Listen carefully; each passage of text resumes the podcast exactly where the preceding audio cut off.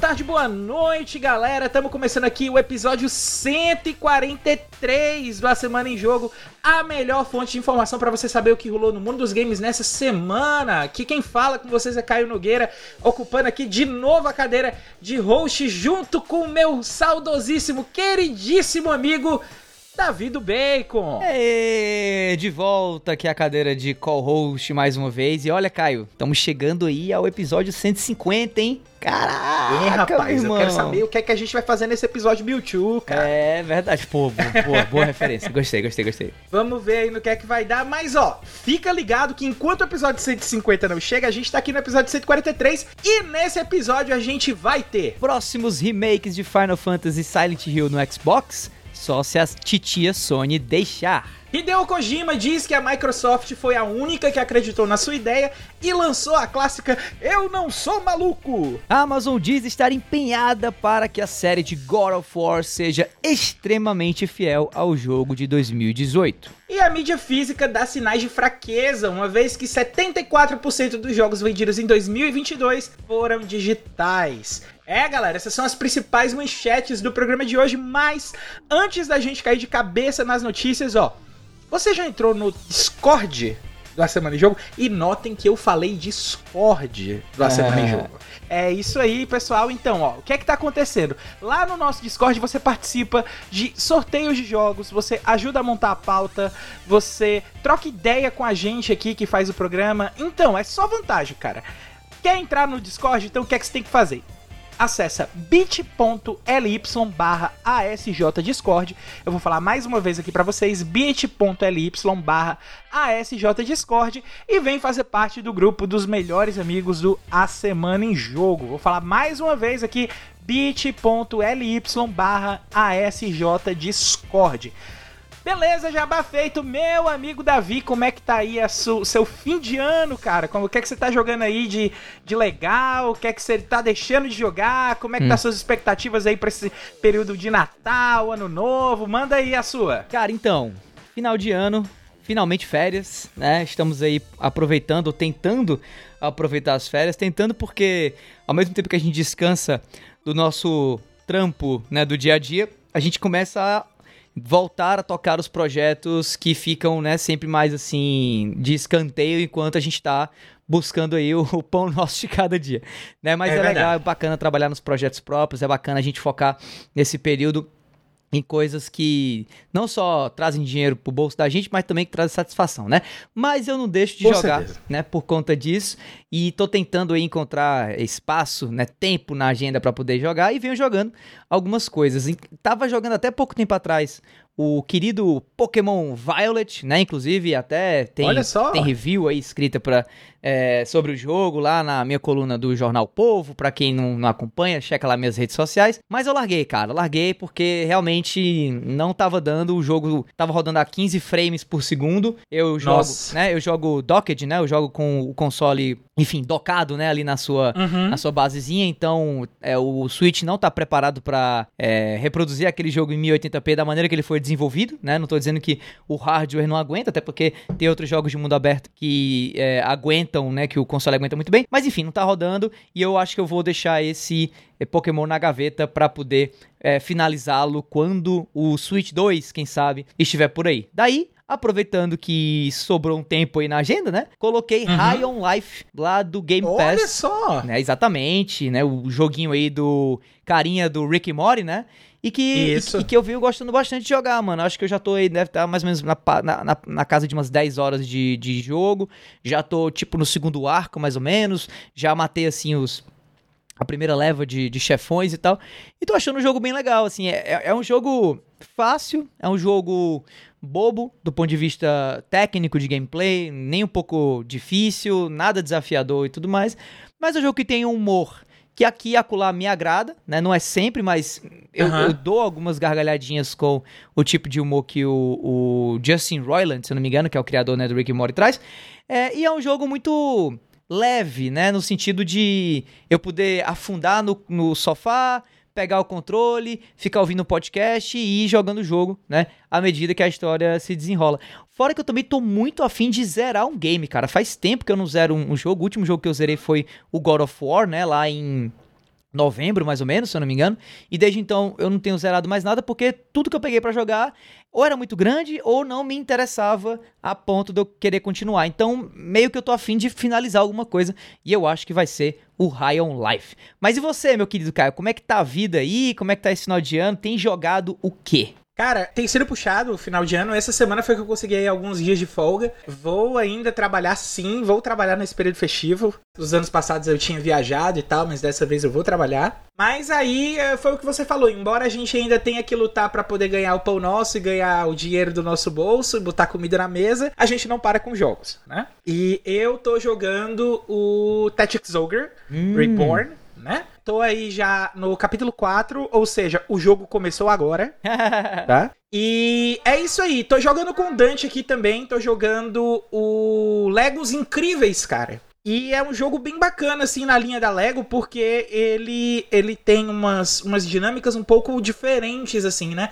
Você vê que com os últimos anos, com a evolução da franquia Lego, com os jogos que ela foi colocando, uhum. é, sempre foi adicionando uma coisinha nova. E a mecânica de mundo aberto do, é, do Legos Incríveis, eu acho que é uma das mais legais que eu já vi de Lego, né? Porque ela ela dá missões para você fazer no mapa, você tem atividades para fazer ali na, na parte de mundo aberto e tal, que os outros jogos não tinham. Antes era só exploração e pegar, encontrar as coisas e, e, e, e pegar bloco dourado, né? Essas coisas. E o Legos Incríveis ele tem umas preocupações assim de colocar alguns vilões, de expandir a história lá do universo da Pixar, colocar outros filmes da Pixar também dentro do jogo, tanto que eu tô jogando agora com o Woody e o Dante joga com a Dora Dory. Legal. Então é um negócio bem maluco, assim, mas funciona muito bem ali, daquele jeito que, que a, a Lego sabe fazer e que fica bom. Bom, cara, além disso tudo aí, a gente tem outras novidades aqui para trazer, que é exatamente as notícias dessa edição, né? Então,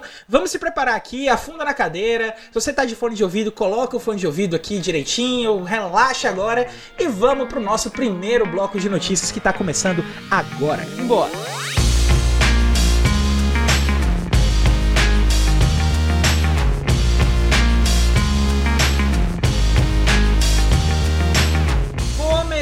Primeiro bloco de notícia aqui com mais polêmica aí entre Microsoft e Sony. Eita. Esse negócio tá longe de acabar. E dessa vez aí a Microsoft agora partindo pro ataque, contando aí os podres da Sony também, né?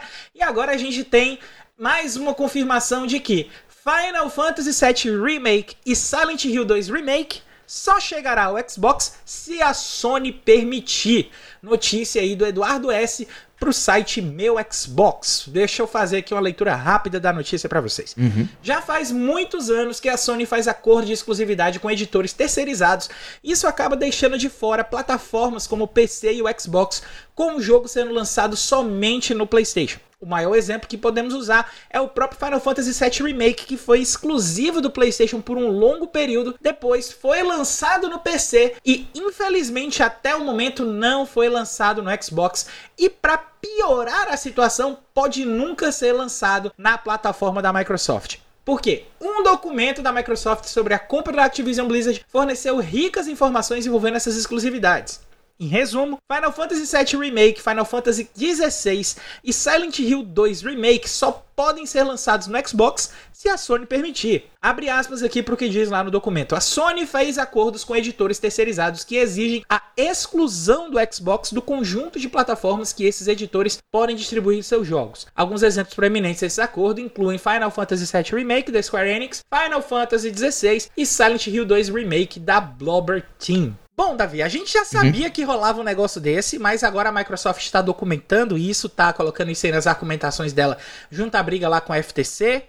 E o que eu quero saber de você, meu amigo, é você acha que a Microsoft está utilizando de bons argumentos para tentar virar o jogo aí? Porque, para quem não está acompanhando a briga, ela teve a, a, a, FTC, que é o, o, o, órgão dos Estados Unidos, tá entrando com ação antitruste com a, contra a Microsoft, né? Por causa da compra da Activision Blizzard. E ela falou que vai se defender nos tribunais, e é exatamente isso que ela tá falando. E esse é um dos argumentos que ela tá utilizando para se defender. Agora, Davi, a pergunta é: você acha que esse argumento é válido? Cara, é e não é, né? Porque eu acho que é só uma questão de tempo isso eu tô especulando completamente, tá? Tô tirando completamente uhum. aqui do uhum. meu, enfim, é o que eu vou dizer agora. Mas eu acho que é só uma questão de tempo pra gente encontrar alguma coisa do, do outro lado que demonstre que a Microsoft, de algum jeito, também já fez uso desse tipo de estratégia, sabe? De forçar uma certa exclusividade ou é, criar barreiras artificiais para um jogo não ser lançado numa plataforma concorrente. Entende? Uhum. de novo, não faço a menor ideia se isso de fato existe, mas eu acho que esse não me surpreenderia nada se isso fosse uma recorrência natural do mercado, né? Até porque a gente está lidando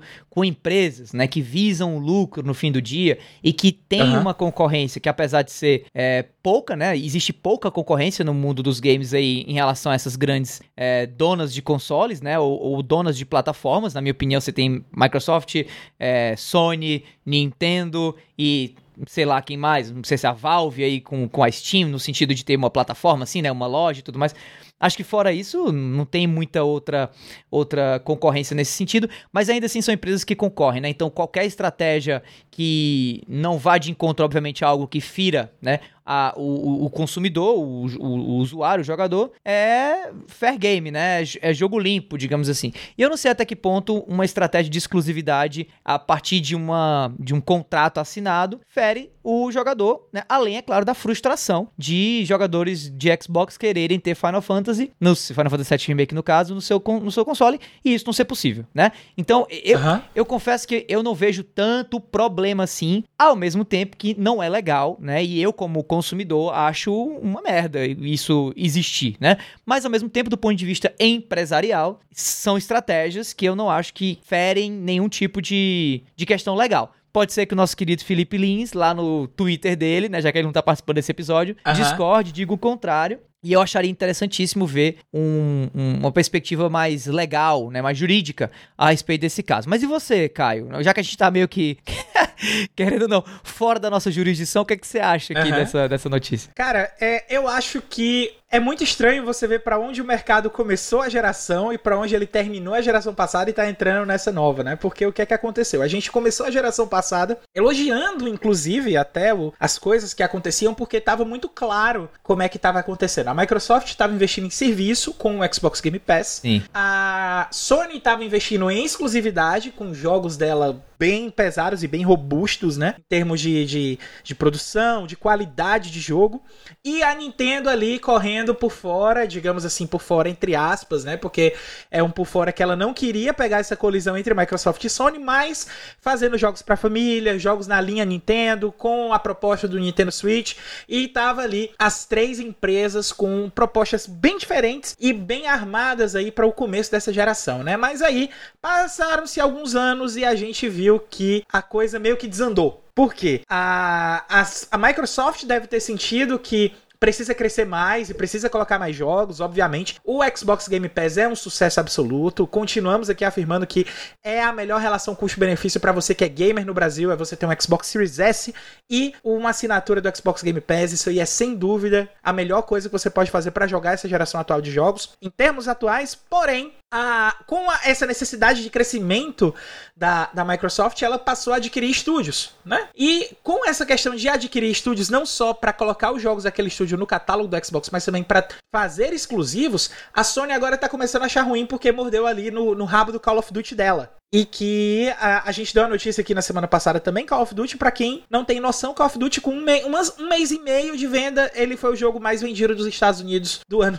inteiro. Então é, é, é meio maluco você pensar na, na, nas proporções de, de valor de venda. Então a Sony tá querendo aí impedir a compra, né? E, e, e, tá aí nessa situação utilizando desses argumentos fracos. Eu também acho esse argumento muito fraco, esse argumento da Microsoft. Os argumentos que a Sony colocou são bem fracos. A gente sabe que ela tá se usando mais da influência do que da argumentação, porque, na verdade, os órgãos deviam proteger o consumidor e não proteger a empresa, uhum. né? A, a, empresa que se vire para poder ganhar mercado. O, o, o, que for melhor para o consumidor é o que, o que o órgão devia definir. Uhum. Então, é, eu também sou meio contra essa postura da FTC de impedir a compra, até mesmo porque se tá acontecendo a compra da Activision Blizzard pela Microsoft e a Sony não correu atrás, a Sony tá correndo por fora, até tá comprando outros estúdios, comprou a Band, tem um rumo fortíssimo aí de que ela quer comprar a Square Enix. Então, eu, eu acho que eu continuo torcendo pela briga, cara. Eu acho que na verdade é essa. Entre briga de, de dois cachorros grandes aí e duas empresas grandes, eu continuo torcendo pela briga mesmo e que o melhor venha pro consumidor. Mas, assim, vendo toda essa situação de briga, maluquice, quem chegou aqui dizer que não é maluco foi o Hideo Kojima, que falou o seguinte na notícia: chamado de maluco, Kojima diz que Microsoft foi a única que acreditou no seu novo projeto. Notícia aqui do Outer Space. O projeto ainda misterioso de Hideo Kojima em parceria com a Microsoft será algo tão diferente que mesmo o prestígio do design japonês foi insuficiente para convencer várias pessoas. A exceção foi a Microsoft, que teria entendido a proposta, enquanto outros acharam que o Kojima estava maluco. Falando sobre o assunto com a IGN, Kojima explicou que teve a ideia desse novo jogo há 5 ou 6 anos, então fez apresentações a vários parceiros, mas no final apenas a Microsoft acreditou na ideia. Abre aspas aqui pro, pro maluco, pro Kojima, que é o seguinte: o projeto em que estamos trabalhando com a Microsoft é algo em que venho pensando há 5 ou 6 anos. O projeto exigia uma infraestrutura que nunca havia sido necessária antes, então discuti com várias grandes empresas e fiz apresentações, mas eles realmente pareciam pensar que eu estava louco. No final das contas, foi a Microsoft quem mostrou que entendia e agora estamos trabalhando juntos no projeto, incluindo a frente de tecnologia. E aí, Davi? Você acha aí que o Kojima tá batendo bem da caçuleta? ou você acha que, que, que ele já, já pirou na batatinha tem tempo? Cara, quem me conhece sabe que é Deus no céu e Kojima na terra, né? Assim, é eu, eu pago pau demais pro cara. e uma das coisas que é, me fez ter essa devoção, digamos assim, pelo Kojima, que muita gente talvez não tenha porque não viveu, né? Foi o quão ele foi é, inovador no, no, na mídia ao longo dos anos, né? De maneira relativamente consistente, assim, para mim, assim. Você podia confiar que todo lançamento do Kojima ia estar tá tentando alguma coisa diferente, alguma coisa nova, mesmo que ele tenha estado durante décadas aí preso a uma só franquia, no caso Metal Gear, né? Dito isso, curiosamente, eu não tô muito. Uh, não sei. Assim, eu não tô muito confiante, não, sabe? Nessa, nesse caminho aí que o Kojima tá, tá trilhando junto com a Microsoft. Eu acho, inclusive, que o que a Microsoft deveria buscar, com uma parceria com o Kojima, deveria ser algo mais seguro, sabe? Algo mais, digamos assim, é previsível até. Porque é, é, a, o, o holofote tá maior sobre eles, a pressão tá maior sobre eles de fazerem essa parceria com o Kojima, gerar alguma uhum. coisa efetiva, né, no sentido de trazer realmente um jogo incrível e tal. Então, eu apostaria muito mais assim, se fosse Microsoft, né, num remake de algum tipo de Metal Gear ou na criação de uma espécie de sucessor espiritual do Metal Gear com Kojima, do que meio que dar dinheiro pro Kojima realizar algum sonho molhado maluco que ele teve aí há seis anos atrás e que não conseguiu realizar ainda, né? Me faz, uhum. me faz pensar um pouco assim, me faz questionar por que as outras empresas, né, que com, com as quais o Kojima se relacionou e fez aí o pitch, né, desse jogo maluco, por que, que essas empresas disseram não? Será que é. Será que foi, foi falta de coragem ou será que foi porque a ideia não, não era tão boa assim? E eu tô dizendo isso porque de fato, apesar de ter falado tudo isso que eu falei do Kojima e rasgar cedo até hoje para ele, realmente rasgo de fato. Eu achei que Death Stranding não não não rodou, sabe assim, não foi uhum. uma boa, uma boa, um bom, um bom jogo, uma boa proposta. Então, por isso, assim, quando você começa a ver que o rei pode estar nu, entendeu? É arriscado confiar em tudo que esse rei quer botar para frente, né? Então fica aí uhum. a, fica aí essa esse olhar um pouco desconfiado, sim, apesar de eu torcer para que dê tudo certo e que realmente o Kojima traga alguma coisa muito legal para a Microsoft. Cara, eu acho que assim, eu acho que essa ideia do Kojima junto com a Microsoft é bem alinhado com algumas ideias que a Microsoft já teve alguns anos atrás que ela não conseguiu tocar. Como assim? Eu acho que todo mundo aqui que escuta é, o A Semana em Jogo deve lembrar, se não lembrarem, eu faço o, o, questão de lembrar vocês de que um dos projetos mais ambiciosos da Microsoft na geração passada, eu falo isso na geração do Xbox Series, né? É, foi um joguinho chamado Quantum Break, hum. Tá? E, e Quantum Break, ele era um jogo que ele tinha muito a ver com as coisas, com a pegada do Kojima, exatamente porque ele era um jogo de ação, era um jogo que ia ter uma ação em terceira pessoa, coisa que o Kojima sabe fazer muito bem, e em paralelo ao jogo, iria ter uma série e essa série seria, o desenrolar da série seria afetado pelas decisões que os jogadores que jogam Quantum Break iriam tomar no jogo. Então, se você parar para lembrar um pouquinho, a gente tem mais ou menos o que? Uns 6, 7 anos aí dessa notícia. Então, pode ser que a ideia do Kojima case com essa ideia aí. Claro, é totalmente especulação do Caio, tá? Você não vai ver isso em nenhum lugar, porque isso aí está saindo da minha cabeça enquanto eu fiz a pauta desse episódio que me deu esse estalo, assim, do, da questão do Quantum Break, de fazer uma série envolvida com o jogo. E já que a gente sabe que esse jogo vai ter coisa online, vai ter estrutura online, a gente, a gente sabe que pode ser que esse tipo de estrutura acabe afetando algumas coisas. Então, a gente precisa esperar. Né? A gente não tem jeito, vai ter que aguardar, ver o que é que a Microsoft está querendo fazer, o que é que o Kojima está querendo fazer com a Microsoft, ver se é realmente algo nessa linha de ser uma, um jogo com série, uma vez que a gente sabe que o Kojima também tem um pé em Hollywood, morre de vontade de dirigir filme, produções cinematográficas e tal. E eu acho que se for uma coisa assim alinhada com o Kojima na frente, eu confio. Sei que o Davi confia também. Sei que quem gosta do Kojima confia. A gente fica com o pé atrás só por questão de segurança, mas a gente confia sim. E nessa confiança toda, meu amigo, é que a gente agora vai pro segundo bloco de notícias aqui com mais duas notícias para vocês aqui nessa semana. Partiu!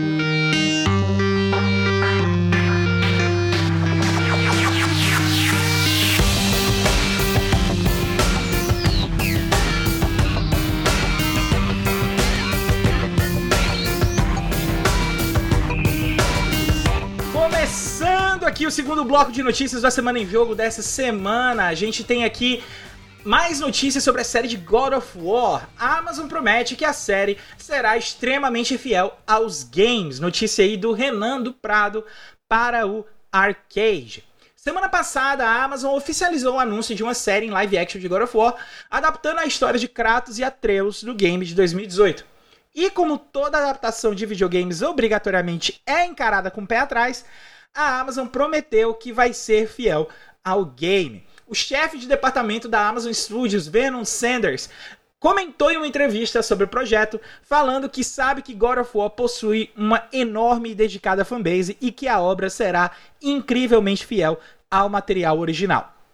Ele continua ao comentar sobre o game God of War de 2018, que apesar de ser um épico gigantesco, no fim trata-se de uma história de pai e filho, carregada de emoção, e é isso que a série almeja alcançar, tanto sendo fiel ao game, como sendo uma obra por si só, que ele tem confiança que atrairá até aqueles que nunca jogaram nenhum game da série. Inclusive, Davi, eu hum. acho que essa última frase da notícia é o grande desafio de séries e adaptações é. cinematográficas de jogos. É trazer público que nunca jogou. Você acha que vai? Cara, é difícil dizer, sinceramente. Eu tô muito ansioso para ver o resultado da série de The Last of Us, né? É... E eu não sei se o quão bem foi The Witcher na Netflix, já que né, teve muito mais a ver com as obras do, do, do escritor do que com videogame, né? Se isso, isso, se isso é um bom termômetro, sabe? Eu, particularmente, sou da, da opinião de que adaptações como essa de videogames para é, outras mídias deveriam ser feitas em relação a histórias no mundo do game e não necessariamente adaptações da história do game em si, né? Então eu gostaria muito de ver, de, de assistir uma série sobre God of War dentro do universo de God of War, com o Kratos e até o Atreus sendo personagens desse mundo, mas não necessariamente o foco narrativo da série, né?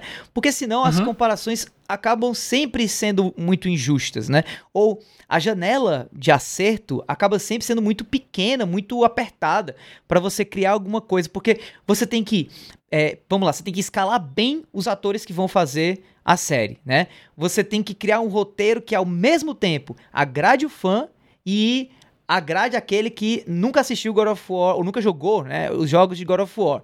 Tem que ser um negócio que siga a história do jogo, apesar do jogo ser uma narrativa de mais de 40 horas e a série não ter, sei lá, de, juntando todos os episódios, 20 horas de conteúdo. Então, são muitos entraves que, na minha opinião, fazem a coisa parecer que vai dar certo. Eu preferiria uma abordagem diferente, mas, mais uma vez, assim como eu falei na, na notícia do Kojima, torço para que dê certo, né? E você, Caio, o que, que você acha? Cara, eu acho que é, Hollywood tá precisando acertar aí em algumas coisas e eu coloco fé na série do God of War, como eu também coloco fé no The Last of Us, né?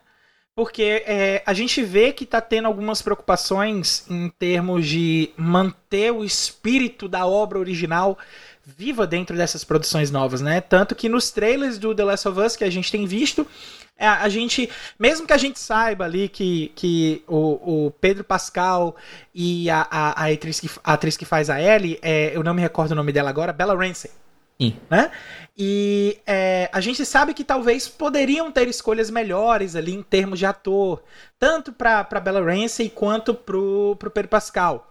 Porém, a gente vê que eles estão fazendo um bom trabalho nos trailers, principalmente a Bella Ramsey tem uma cena que ela tá uma, uma imitada assim de clicker, que ela começa a imitar que é a Ellie inteira, cara. Você vê ali a Ellie toda saindo ali da Bella Ramsey, né?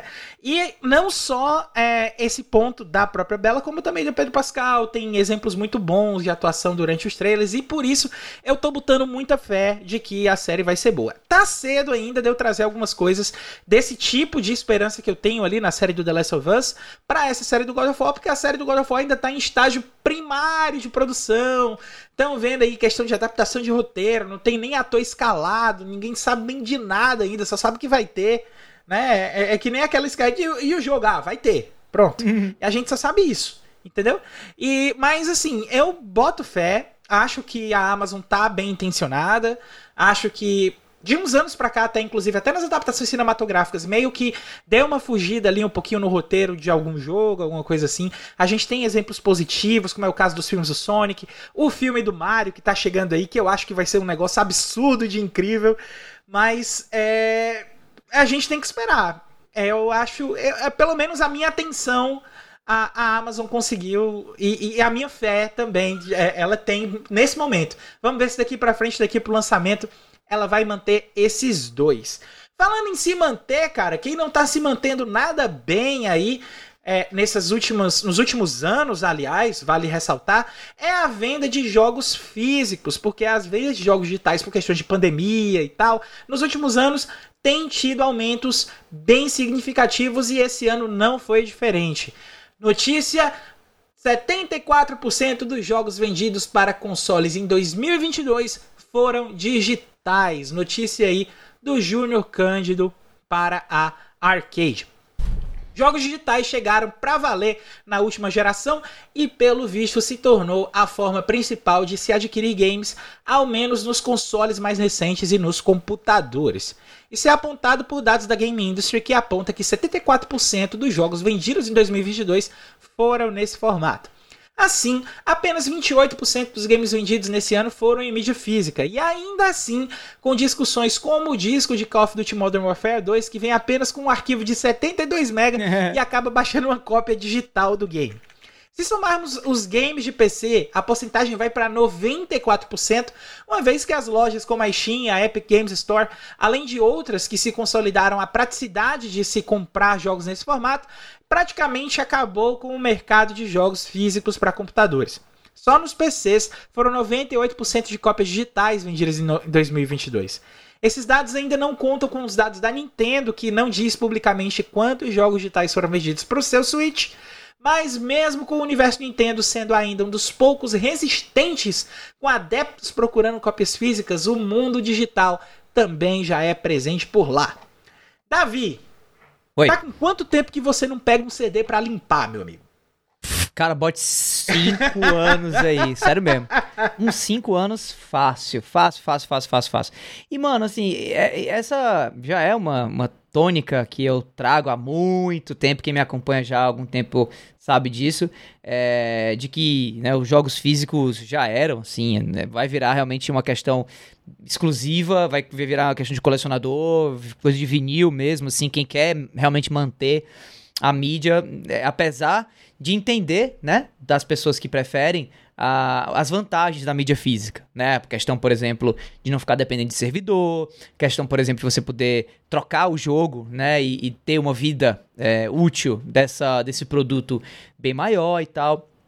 Porém, cara, algo que eu falo bastante nas aulas de marketing que eu dou, e para quem não sabe, eu sou, eu sou professor de marketing também, é que você nunca pode, hoje em dia principalmente, de 50 anos para cá, né, ou logo hoje em dia, né, no, no mundo contemporâneo, você nunca pode subestimar o fator conveniência do processo decisório do consumidor, sabe?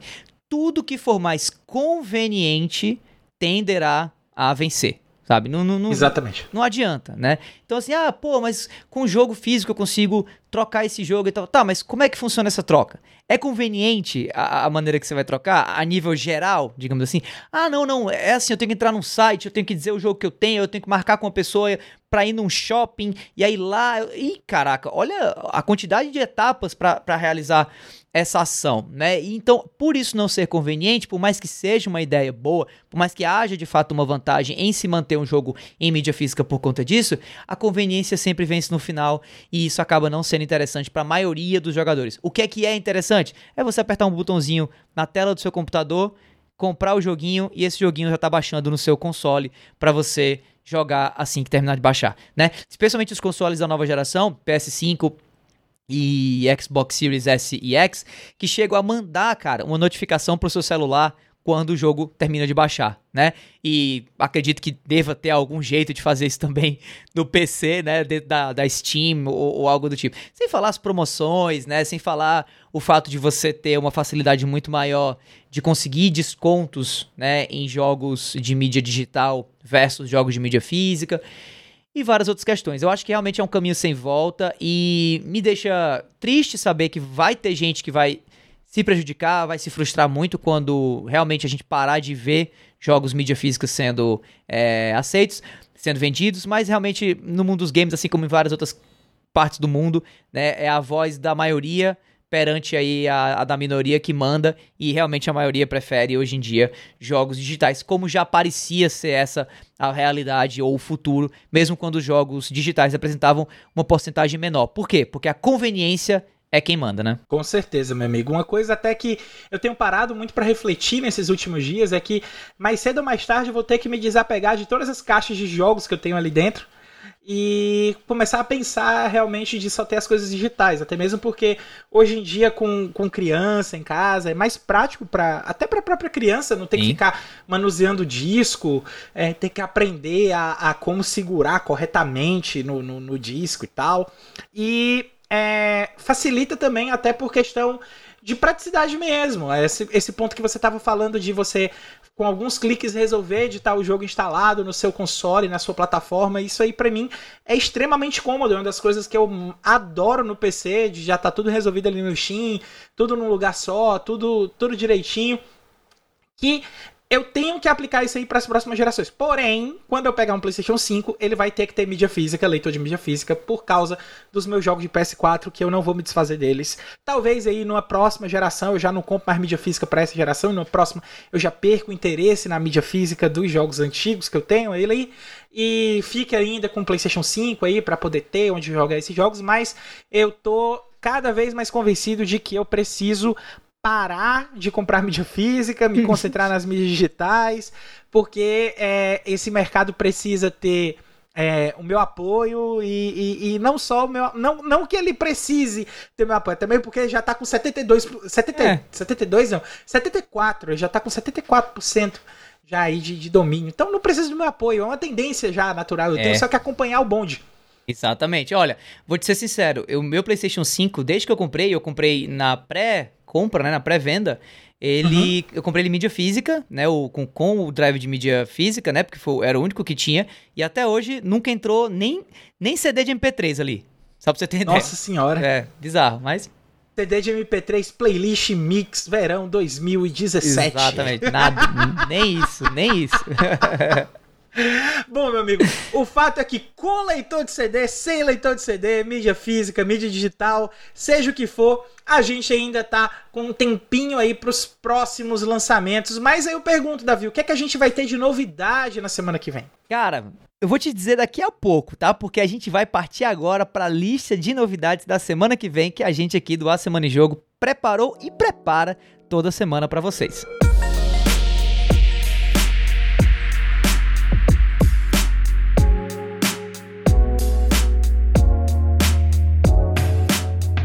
Pessoal, para quem ouviu aqui o episódio na semana passada, a gente sabe que os próximos lançamentos aí de jogos, por causa desse ritmo aqui de final de ano, loucura de festa, os lançamentos aí que já eram para ter feito no final de ano foram lançados aí até o final de novembro, e os próximos lançamentos que a gente tem estão agendados aí para janeiro. Então, o que é que a gente decidiu fazer? Uma das notícias que saiu enquanto a pauta da semana de jogo estava sendo fechada era um vazamento, tá? Então tratem isso aqui como rumor dos jogos da PlayStation Plus do mês de janeiro. E o vazamento cita Star Wars Jedi Fallen Order, Fallout 76 e Axiom Verge 2, tá? Tudo indica que esses jogos vão ficar disponíveis aí entre 3 de janeiro até 7 de fevereiro, que é quando vai ter a próxima rotação. Porém, não temos anúncios oficiais, então levem essas notícias aqui como rumor. Assim que for confirmado, com certeza a gente vai colocar aqui na próxima edição da Semana em Jogo, seja ela na semana que vem, seja ela só em janeiro de 2023. Vamos ver aqui porque o futuro a Deus pertence, cara. E além disso tudo, além de todas essas notícias aqui que a gente vai trazer para vocês, o quinteto da Semana em Jogo tem mais uma penca de conteúdo para você ficar ligado. É isso aí, toda sexta-feira tem episódio novo do Vale a Pena Jogar comigo aqui, arroba Bacon, trazendo a review de um jogo que eu acabei de zerar. De segunda a sexta-feira você acompanha o arroba BEDabu na Twitch a partir das 6 horas para jogar Destiny 2 junto com ele, além de vários outros games. Então é só você acessar twitch.tv barra BEDabu. Lá no Spotify você encontra um monte de conteúdo produzido pela galera do Cast Potion, aquele podcast que você já conhece que traz um papo sempre catedrático sobre videogames. E você pode acompanhar também mensalmente as lives, podcasts e outras produções do Lee em conjunto com a galera do Memória Random. Só buscar por Memória Random, né? M de RAM, de memória RAM, né? De memória Random nas plataformas de podcast, na Twitch e no YouTube também.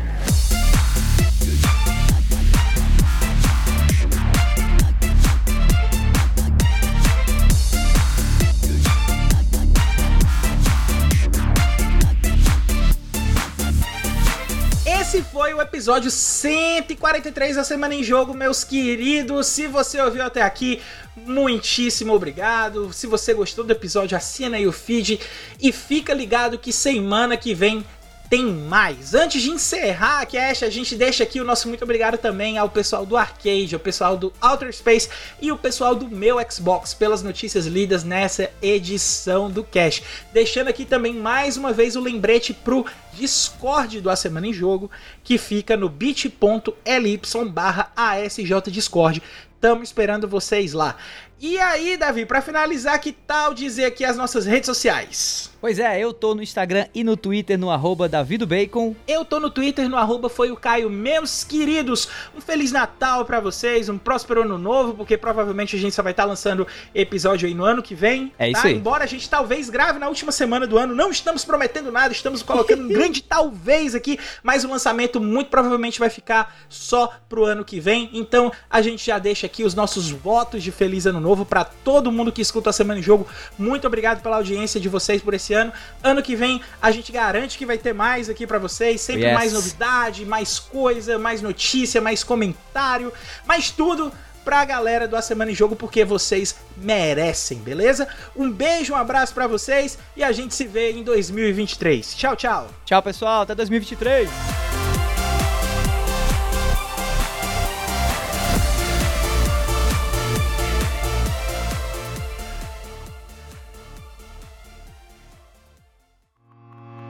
Este podcast foi editado por Felipe Lins.